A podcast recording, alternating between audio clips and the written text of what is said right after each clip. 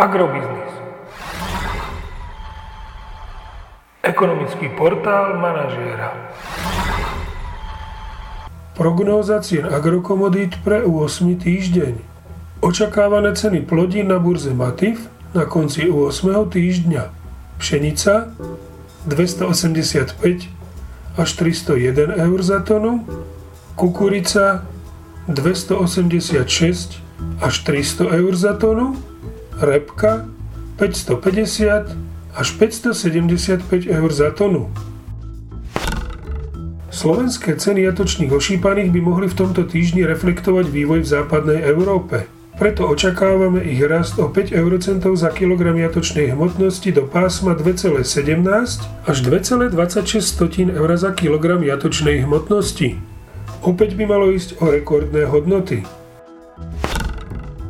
Agromagazín už druhý týždeň po sebe necháva v platnosti svoj odhad nákupných cien surového kravského mlieka na február až apríl.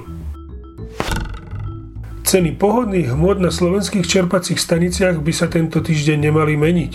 Ceny nafty by preto mali byť okolo hodnoty 1,56 eur za liter a ceny benzínu Natural 95 by mali byť okolo hodnoty 1,57 eur za liter. Podrobnejšie informácie nájdete v aktuálnej prognóze na portáli Agrobiznis.